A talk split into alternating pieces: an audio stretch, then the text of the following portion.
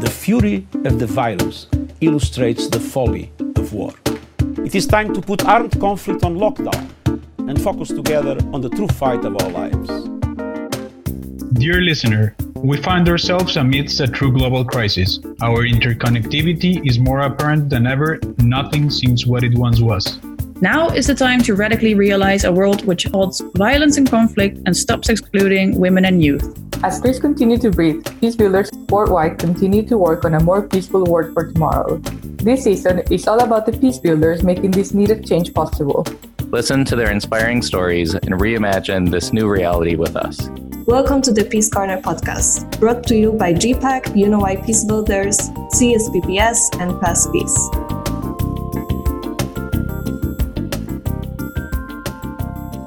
Welcome to today's episode of the Peace Corner Podcast. I'm excited to talk to Jordan Stevenson, a graduating senior at Eastern Washington University, and is finishing up as Policy Advocacy and Communications Coordinator at STAND, Student-Led Movement to End Mass Atrocities, and Mena Ayazi, Youth Peace and Security Advisor at Search for Common Ground, from a distance, of course. Today, we're excited to dive deeper into Jordan and Mena's work on the U S youth peace and security legislation and working in the peacebuilding field. So Jordan, I'd love to start with you. Could you tell us a bit about your journey to becoming a peacebuilder?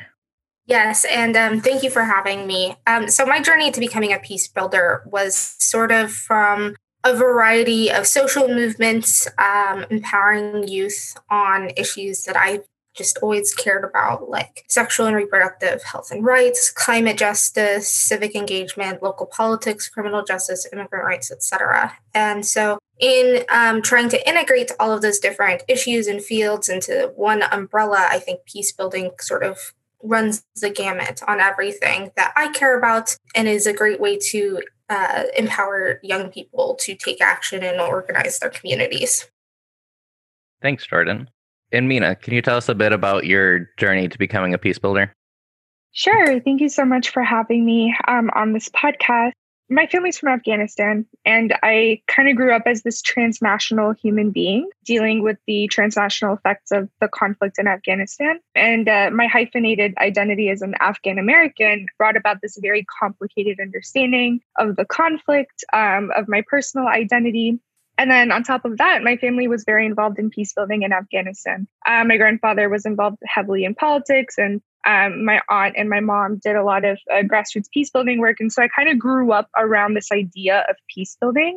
Um, and so naturally, when I got into college, I was like, okay, studying peacebuilding. Okay, I'm a peacebuilder. Um, and I just, I plunged myself into the world of peacebuilding um, because it felt natural and it felt, it came out of a sense of duty to my transnational privilege and identity um, to really give back to to the world. Thank you both. We're we're really excited to have you on the podcast, and it sounds like you're both made for this peacebuilding work. In December of this year, the U N Security Council Resolution twenty-two fifty on youth peace and security will reach its fifth anniversary. Young people are often key figures in political or social movements.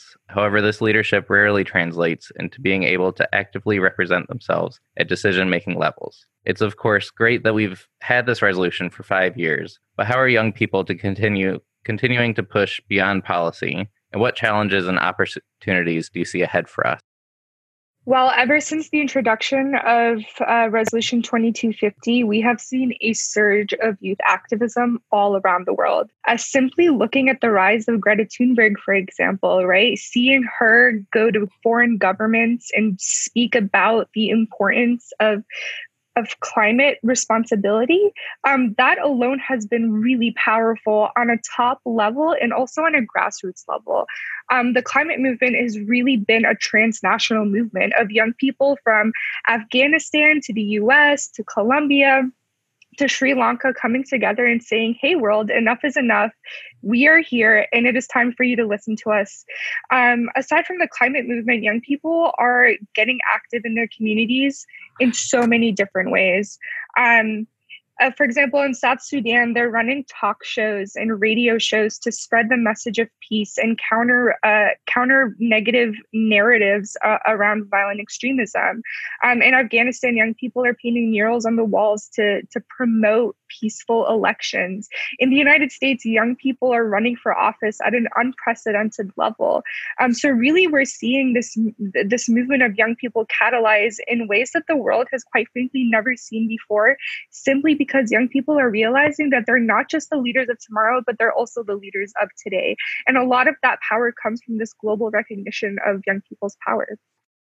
Yeah, so I think that um, seeing youth take a role in peace and security, as Mena said, um, we're seeing it all over the world. And we're also seeing people build cross-coalitional movements um, where they're taking issues that used to be very siloed issues, like gun control or climate or um, foreign policy, and building, you know, movements utilizing digital organizing, utilizing the very sorts of technologies that we use to record this podcast um, to build bridges across societies um, and across communities to bring people together. And I think that it's really um, exciting to see all of these young people coming together on the same issues, but people who otherwise wouldn't have met.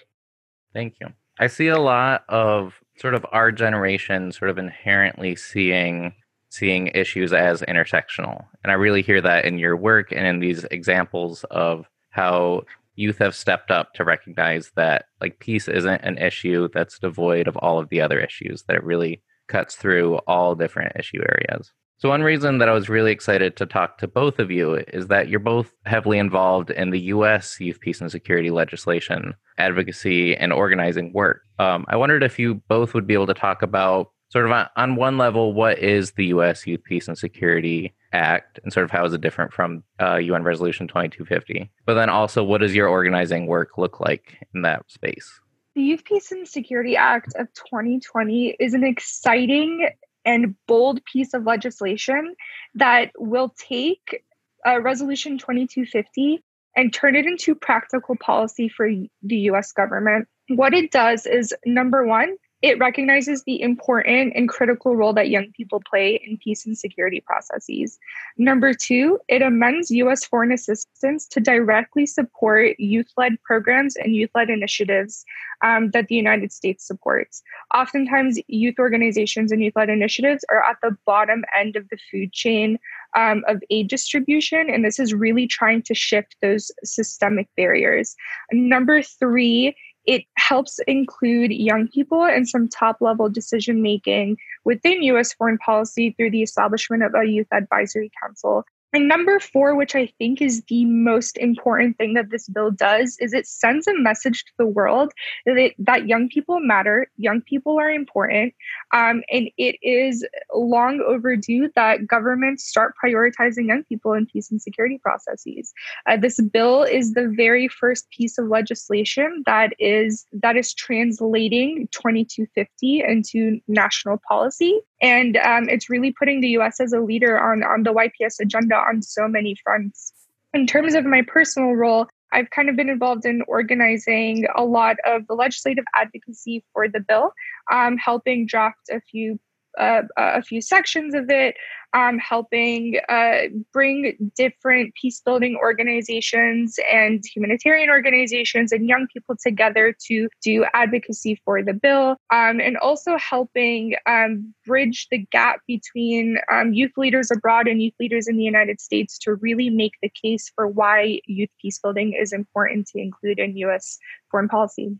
Yeah, so I would echo everything Mena said. I would add that the U S Y P S agenda also is going to integrate a lot of programs that we already have or have already seen sort of as one-off programs into just a unified strategy, um, like she said, really acknowledging the power of youth in peace building um, and the power of youth as leaders, um, political, social leaders in their countries.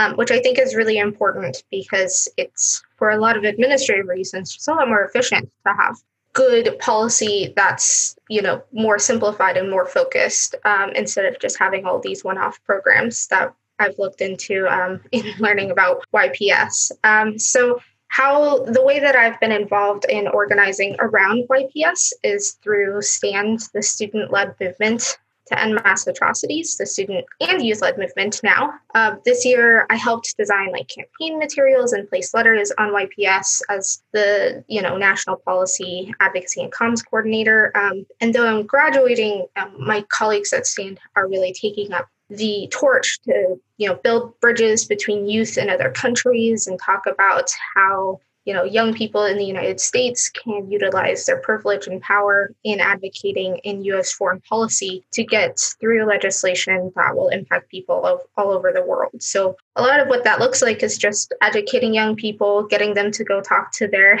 um, Congress people um, and, you know, write letters, et cetera, et cetera. Thanks both. And Jordan, I, I want to dive a little deeper into that last bit that you were talking about. Growing up in the U S myself, I think a lot of times when we think about peace building, we think of it as something that happens over there, that peace building is, you know, something that happens in other countries, that's these programs by these big organizations. But what, what does peace building look like in the U S, and how can young people in the U S be involved in U S peace building and for advocating for pieces of legislation like the Y P S Act? Yeah, for sure. I think I had that same problem of sort of when I was getting introduced to this thinking, oh, well, that's something that happens elsewhere. But once you get into the nitty gritty of what peace building looks like in a like in a very like micro level setting, it looks like, you know, just talking to people, doing community building, healing from shared trauma, taking action to create a more equitable future for your community, hosting community meetings, you know. And these are tactics that we see across movements in the United States. I mean, arguably, we've had peace building through different kinds of um, r- rhetorical forms, like the civil rights mu- movement is a form of peace building. Now, right now, youth are getting involved in like greater uh, capacity in all sorts of different movements, like the March for Our Lives or the International Youth Alliance for Family Planning. There's organizations that are doing work where everything is being driven by youth. So one of the ways that you can get involved in Y P S and peace building in general as like a young person is definitely joining STAND. Um, we have a state advocacy leadership program where young people can join and design their own local campaigns. It's incredibly effective in foreign policy and youth issues since there are so few voices talking about this on the grassroots that just a handful of young people can make such an enormous difference. And we've seen that already. Um, we have a trove of materials on youth, peace, and security and more to come um, to help people get set up and running local campaigns and targeting their legislators, um, but also hosting community meetings and coming together um, and looking at things that That, fa- that their community faces. Like Mena was talking about her identity and her family history, and that's true of so many people in um, our country. Is they they come from all over, and you know, finding those stories and sharing those stories is such an important part of peace building. Is giving people the opportunity to share their story because there's power in that, and there's healing in that. And I think as we lead on the advocacy and policy issues that we're passionate about, we're inherently contributing to a peace-building movement that is worldwide and encapsulates so many growing social justice movements, as we said earlier, that are being driven by youth. So thinking about the tactics that we can employ in doing that, it's been really interesting as part of STAND to be exploring that. You both can't see, but my, my arms are covered in goosebumps. That That's really powerful and really exciting. Mena, where where do you see opportunities for youth to get involved? Well, um, aside from the the great ideas Jordan had, it also goes a lot beyond policy advocacy. We talk about youth involvement in peace building. We're talking about the informal informal role that young people also take in building peace and, and shifting the world towards a culture of peace, be it breaking up a fight in your local high school or mediating conflict between your siblings on a Saturday morning, or simply helping an elder person at a supermarket. Mother Teresa said peace starts with a smile, and it's oftentimes young people who are leading that charge. And I, I meant to say this earlier as well, but long before twenty-two fifty and long before this Y P S legislation, young people have also been leading the charge for peace building. I mean, if you look at social movements throughout history, it's been led by young people. So I think it's also really thinking objectively um, about the various roles that young people can play as mediators and bridge builders and change makers and catalysts for peace. And the opportunity just lies in our collective ability to be very creative in the ways that we want to build a more peaceful world. Thank you, Jordan and Mena. That, that's so exciting and so many great opportunities for youth across the U S and around the world to get involved in youth peace building.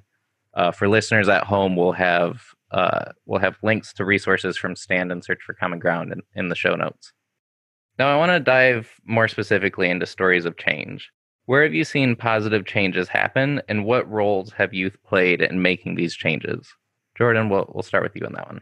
So I think I've seen really positive change um, on the peace building front um, all over the world, really. And I think Mena can speak to a lot of the, the international implications of that. But right here through STAND, I've seen a lot of young people go from Um, not really understanding the political culture that allows them to assert their dominance. Um, I've seen a lot of young people go from, frankly, having never lobbied, having never organized a, an event in their um, hometown, never, you know, really talked to their neighbors about politics, to, you know, waging campaigns. Um, I think a really great example of this is a campaign that was sort of being run by a young person in Tampa, Florida, who um, was just trying to get out the word as much as possible about, you know, atrocities committed abroad, um, the U S role in that, um, and what we can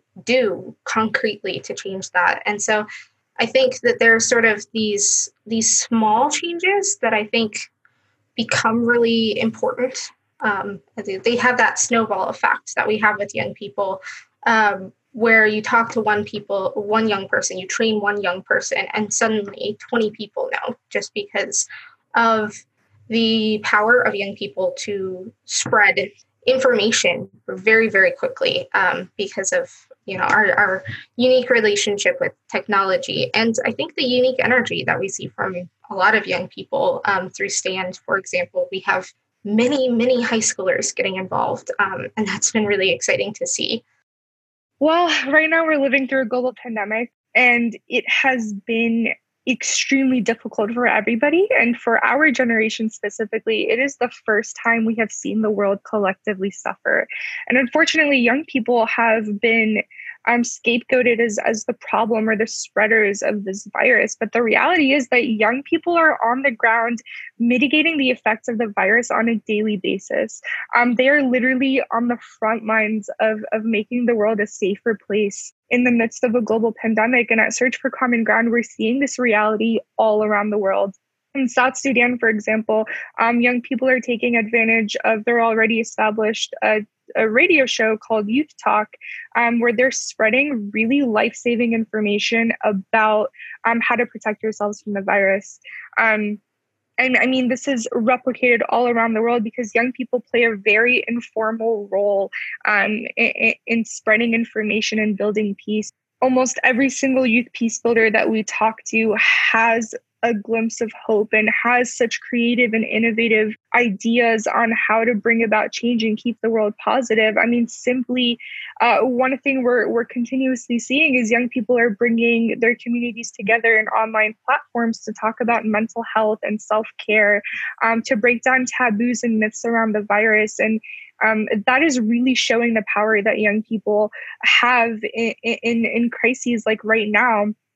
Um, the U N Youth Envoy uh, weekly on her Medium page uh, highlights ten young people globally that are uh, spreading life-saving information and materials during during the pandemic right now. And I highly recommend everybody to go check that out every week when you are feeling desperate um, or unhopeful, just to see a glimpse of hope, because not only are they mitigating the, the, the, the crisis right now, but they're planting the seeds for preventing unrest and further distress. Stress in a post-COVID world. Um, and at Search for Common Ground, that's just something that we are um, trying to support as best as we possibly can and are, are really holding on to as our glimpse of hope. It's something we saw during the Ebola crisis, and it's something we're seeing even more right now. So you both touched on youth being able to be messengers for good public health information, especially in this moment during COVID nineteen. On previous episodes of the Peace Corner podcast, we've talked about how around the world we see problems with transparency and information dissemination around COVID. Where have you seen youth overcoming these challenges and being those messengers for good public health information during COVID nineteen? Sure. So the reality is that young people have an inherently non-threatening nature. And because of that, they're often trusted in informal in informal sectors of society. Um, in Cameroon and the Congo, we're seeing young people have access to hard-to-reach communities that are poor and illiterate, and they're sharing orally through social distancing measures um, some very life-saving information that is changing the fate of the crisis around the world. And this is something that young people um, had learned from the Ebola crisis. And so they've, they've, they've taken lessons learned and are applying it right now during COVID. In Afghanistan, um, unfortunately, young men are the the sole uh, breadwinners in, in society, and they're they're spreading life-saving materials to, to families that are not able to access simple necessities like food, water, and, and, and um, you know, masks and hand sanitizer. So uh, we're seeing young people also take up very creative measures. I mean, they're creating infographics, they're holding um, Zoom sessions on mental health, um, they're blasting uh, they're blasting messages of, of public health and safety on in their cars and driving around their communities. So um, the innovation and creativity that you see young people have in so many other ways in social justice movements and political movements, um, they're utilizing that very same energy in mitigating this crisis. And it is making the world a much safer place in so many ways. And at Search for Common Ground, we're doing our best to partner with and support them. Um, Because the reality is that they're doing things that governments and, and, and institutions cannot. And without partnering with young people um, and supporting them in those efforts, it's almost a, a disservice to not only mitigating the effects of the virus right now, but also in preventing unrest in a post-COVID world. Yeah, I would echo that. And I would also say that at STAND, we've been working with um, diaspora groups and also Um, young youth peace builders abroad um, to t- really sound the alarm on what communities are facing both abroad as well as at home. Um, I think it's it's no secret that in the United States, there are many health disparities faced by racial, ethnic minorities um, and low-income folks. And so young people have really been using technology, um, social media especially, to spread information about this and sound the alarm on it and, and make it known to people. Um, the disparities in how, you know, response to the virus has been implemented, as well as in the disparities in how communities are being communicated to by leaders. Um, and I think that that's really important because it's not just, you know, um, everything incredible that Mena was talking about with all of the young people really responding to this, but ensuring that you know, young people are continuing to get information about the response and about the lasting impacts of what happens after the virus is over and how is this exacerbated, exacerbated existing inequalities in society. So as COVID nineteen has completely changed our reality and how we look at the world, when it comes to youth peace builders, how has COVID nineteen presented new challenges in their work? But then also what opportunities might they have that weren't around before? Um, so I'll take a stab at this. Uh, one of the major ways that COVID nineteen has affected peace building is just the practical logistical elements of not being able to be in a room to talk to people, and you know, not having that physical presence um, can limit the amount of uh, strategies or tactics you can use in healing and um, sharing stories, et cetera. I think that You know, we we kind of underestimated the power of just sharing a coffee with someone um, beforehand and getting to know someone and having just a one-on-one meeting with someone who uh, maybe disagrees with you or doesn't see eye to eye. And those sorts of community building tactics are really, really important in our work. That said, I think at STAND, we've, you know, we've always been a remote-based organization. So the opportunities are that we've been really making connections with Um, other organizations and other youth that um, are spending a little bit extra time online and seeing all of the uh, difficulties that COVID has exposed. As I said earlier, it's really exacerbated so many existing issues in society. And I think that we've been seeing youth saying, like, you know, this is so horrible and this is really upsetting, and I'm seeing it so much even in my own community now, um, whereas I really didn't see it before. Um, so how can I help? How can I get involved? Um, and because STAND was a remote-based organization from the beginning, um, we've been able to host a digital organizing webinar um, with Mena, actually, about youth peace and security and how young people can use technology um, that many of us do have um, to you know, organize their communities, to reach out, to do all of the you know, advocacy work that we ordinarily do Um, in person, but thinking of new creative ways to reach that. And one of the um, more positive side effects of this is that decision makers have been more open and more willing to explore virtual options for lobby days and for, you know, they're more responsive to phone calls, et cetera. And I think in some ways that's good because it democratizes that access um, to decision makers. It's really important in advocacy. Um, so I'm really heartened by the work that STAND's doing on that and the work that a lot of other young youth organizations is doing are doing to um, sort of mitigate the effects of COVID and use it as an opportunity to capitalize on increased access to decision makers um, so that we can start talking about youth peace and security and um, all this other legislation that we're really interested in. So the reality is that COVID nineteen is a transnational crisis. It knows no boundaries in terms of nation state or class or ethnicity or religion, and it is affecting the rich and the poor alike. But the opposite reality is that young, young poor people are getting hit the worst by this crisis. Across South Asia and Africa, for example, the majority of daily work wage earners and essential workers are young people. And the majority of the sector is made up of those daily wage earners. So as we see the economic impact of this crisis, it is young people that are being hit the worst. Um, on top of that, Uh, you're seeing young people's uh, young people's ability in physical spaces also diminish, but that also presents um, an opportunity, right?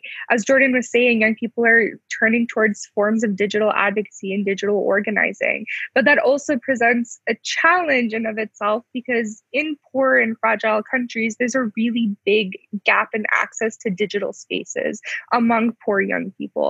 Um, in Afghanistan, for example, we're seeing a lot of of young people not able to join really important uh, conversations around the ongoing peace process.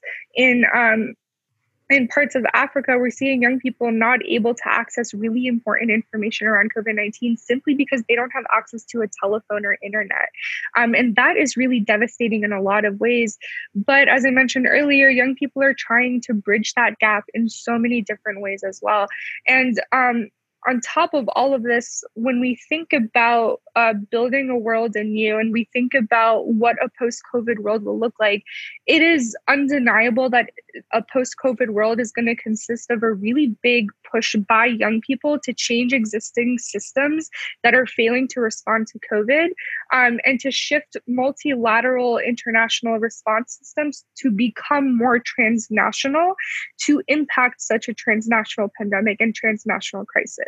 And the reality is that young people are inherently transnational beings. Uh, I mean, look at our conversation right now, right? We're spread all across the United States and the world, yet we're having this really critical conversation. And it is something that young people have been doing long before the pandemic. Um, at Search for Common Ground and STAND, for example, um, we're we're very virtual organizations that are doing um, that are doing peace building work very virtually. And it's going to be young people who are leading that charge that are going to build the world anew um, and really rethink the way uh, systems respond to not only Uh, health crises and pandemics and economic situations, but also in shifting conflict prevention systems around the world. Um, the U N was founded out of a major global crisis. It was founded out of out of out of a global war. Um, so it's exciting to think what young people are going to do to build a more peaceful world this time around. Thank you both, Mena and Jordan. I just wanted to say that it, it's been a pleasure and an honor to to share the space from you and to to hear from you today. I think it's easy to look at things like COVID nineteen, a you know thirty-year peak in violence, all of these trend lines, and sort of lose sight of hope. So I want to hear from both of you as we close today. Where do you see hope in the world going forward? So I, I just want to tell a short story of hope that um, powers me through the day and is what really gets me through the work when it's really tough. Um, we have at STAND the Burma Working Group Committee. Um, it's co-led by a young woman named Jan Jan, who is uh, part of the ethnic Kachin diaspora from Burma. Um, and recently, the Burma Working Group Committee um, had a, a call with um, some young peace builders from an internally displaced people's camp in Burma. And the call went really well, and we got to know people from Um, Burma, and we got to understand sort of the conditions in the camp and what was going on and what was happening with COVID and all of that. And I think what's really incredible is the way that people are able to build connections, and especially young individuals are able to build connections with people from all over the world, from the most unlikely of places, um, and use that in our advocacy. So, you know, if you're ever feeling um, you know, disappointed or scared or upset, I think I think of Jan Jan, and I think of how um, the Kachin community has experienced suffering and has experienced, you know, persecution and has experienced being in I D P camps. And yet we have this brilliant young woman who is so enthusiastic and so excited every time she has the opportunity to advocate and to lead on this issue. Um, I think of Jan Jan. Yeah, um, I mean, the reality is this is a really difficult time for the world, right? And as I mentioned earlier, this is the first time our generation has seen the world collectively suffer. But it has also been the first time our generation has seen the world come together in an unprecedented way. Um, from holding online vigils for those that we have lost to um, to just spreading messages of hope on Twitter and Facebook and Instagram. I mean, young people are really ensuring that the world stays together during this very, very difficult time. And, you know, world crises, while are extremely difficult and extremely uh, stressful for for so many people, particularly poor people who are getting hit the worst, it is always young people that bounce back up and bring the world back together um, and provide avenues for change and, and, and ideas for improving systems that are failing. And I'm, I mean, we're already seeing that, right? There's a, a an, something called the Greater Good Initiative that started by two really great young peace builders here in Northern Virginia that is really about bringing young people together to respond to COVID nineteen. And that's something we're seeing all around the world, right? Um, in India, the there's an organization called Youth for Peace International, um, which Search for Common Ground partners with on a lot of stuff. And particularly, they work with us on the U N Y Peace Act. And they recently started a Youth Peace Builder campaign where they're passing around their Instagram account to young people from around the world um, to, to kind of show what a day in the life of a peace builder during COVID nineteen is like. And I mean, I urge you all to go follow follow Youth for Peace International on Instagram and simply watch this Instagram story and see the really great ideas and messages of hope that young people are spreading through one simple Instagram account. Um, I really see hope in young people, and I have no doubt that our generation will lead the shift to creating a more equitable and just world after the pandemic is over.